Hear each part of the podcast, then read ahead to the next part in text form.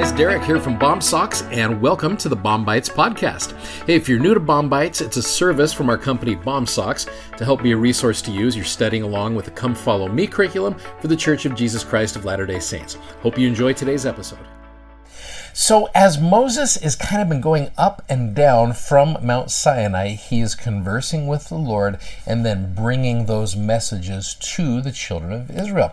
So, let me show you this. I showed this to you last week as well. Here's Moses saying, Hey, so are you guys willing to obey all of these laws? Now, he just gave them these laws in chapters 21 up through about 23 or so, this law of Moses, these crazy laws that we talked about last time. Are you willing to obey all of these laws and do what God has asked you to do? And the people are like, well, of course. Yep, absolutely.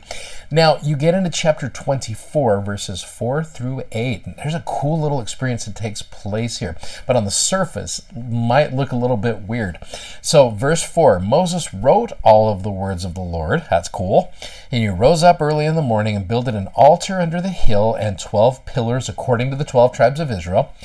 And he sent young men of the children of Israel, which offered burnt offerings and sacrificed peace offerings of the oxen of the Lord. It's kind of funny when you think about that. Here they are sending their young men to make offerings to the Lord. As I was reading that, that hit me. It's like we do the same thing today when it comes to the sacrament.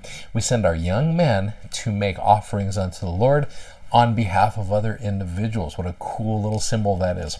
So, verse 6 Moses took half of the blood from the sacrifices and he put it in basins, and half of the blood he sprinkled on the altar. And he took the book of the covenant and read in the audience of the people, and they said, All that the Lord has said, we will do and be obedient. So that's where it's like, look, we're going to do what the Lord asked us to do. They recognized that they needed help. And so they're like, Everything you've said, is our favorite thing too. We're going to do those things. So, verse number eight and Moses took the blood and he sprinkled it on the people. Okay, you're probably like, ew, okay and said, Behold the blood of the covenant which the Lord hath made with you concerning all of these words. Now, if you're thinking literally, you're sitting there, you're just like, We're willing to do whatever. And you're like, Oh, okay. There's this blood coming down upon you.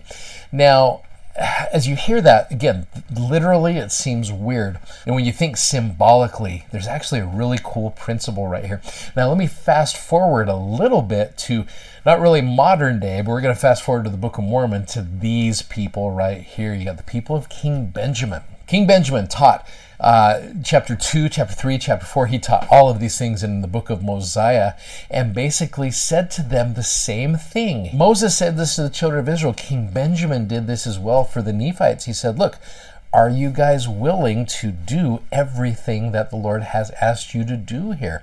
So when you go to Mosiah chapter 4, verses 1 and 2, it says, And now it came to pass that when King Benjamin had made an end of speaking the words which had been delivered unto him by the angel of the Lord. So I want you to see the similarities here that he cast his eyes round about on the multitude, and behold, they had fallen to the earth, for the fear of the Lord had come upon them. Verse 2 They had viewed themselves in their own carnal state, even less than the dust of the earth.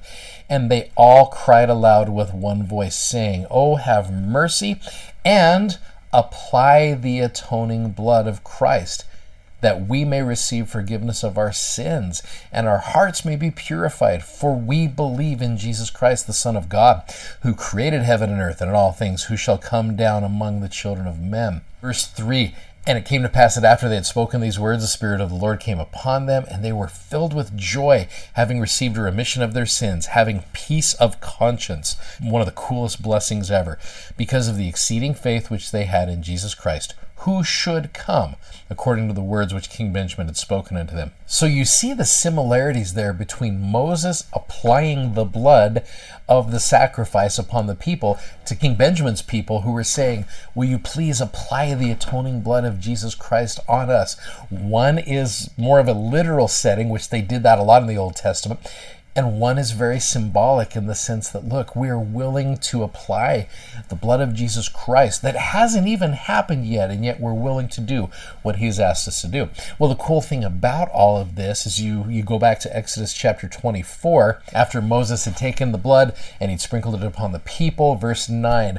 Then went Moses, Aaron, Nadab, Abihu, and 70 of the elders of Israel, and they saw the God of Israel and it explains kind of what that was like over the next couple of verses there. But they saw the God of Israel. So the principle here that I was looking at is when you apply the atoning blood of Jesus Christ to your life, you will see the God of Israel in your life. And you're going to see that principle again later on as we're going through uh, some of these chapters as well. But as you focus on the atoning blood of Jesus Christ and as you apply that to you, and the greatest way to apply the atoning blood of Jesus Christ is to repent on a daily basis.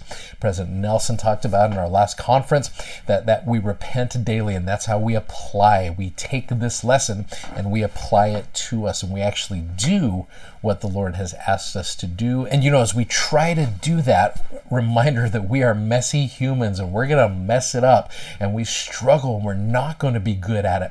But that's where the atoning blood of Jesus Christ being applied to us, we're able to then see the Lord in our lives. So I'm reminded of section 93 of the Doctrine and Covenants, verse number 1, where it says, Verily, thus saith the Lord, it shall come to pass that every soul who forsaketh his sins and cometh unto me, this is really how you apply the atoning blood, and calleth on my name, and obeyeth my voice, and keepeth my commandments, shall see my face and know that I am.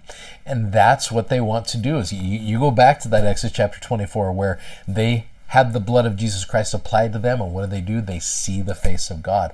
And you and I are able to do that as well. And it may not be in the literal sense. There are many times where, if we're not careful, we will miss seeing the Lord as we're trying to see the Lord, if that makes any sense whatsoever. Uh, this last week, I had the blessing of being in the Sacred Grove, and I think there are times where sometimes we we melodramatize that experience, and we go into there with this grandiose idea of wanting to uh, see see God, you know, as we're there. And if we're not careful, we will miss him as we're trying to see him. So I actually went into the Sacred Grove without all of the melodrama, and I went in just as a as a messy human who just wants to be able to repent and change. And, and I had a really cool experience there, just understanding that the everything's going to be okay. And and as we're trying to navigate through this crazy life, the Lord's going to bless us. But make sure that as you're applying the atoning blood of Jesus Christ that you don't miss out on Him in the little daily things as we're striving to just do what the Lord has asked us to do. If you'd like to check out our video that goes with today's podcast, you can find us on YouTube, Instagram, and Facebook by simply searching BOMSOCKS. That's B O M S O C K S. And be sure to check out our amazingly comfortable gospel themed socks at bomsocks.com. Thanks for listening and hope you'll join us again for more episodes of BOM-BITES. Godspeed and have a great day.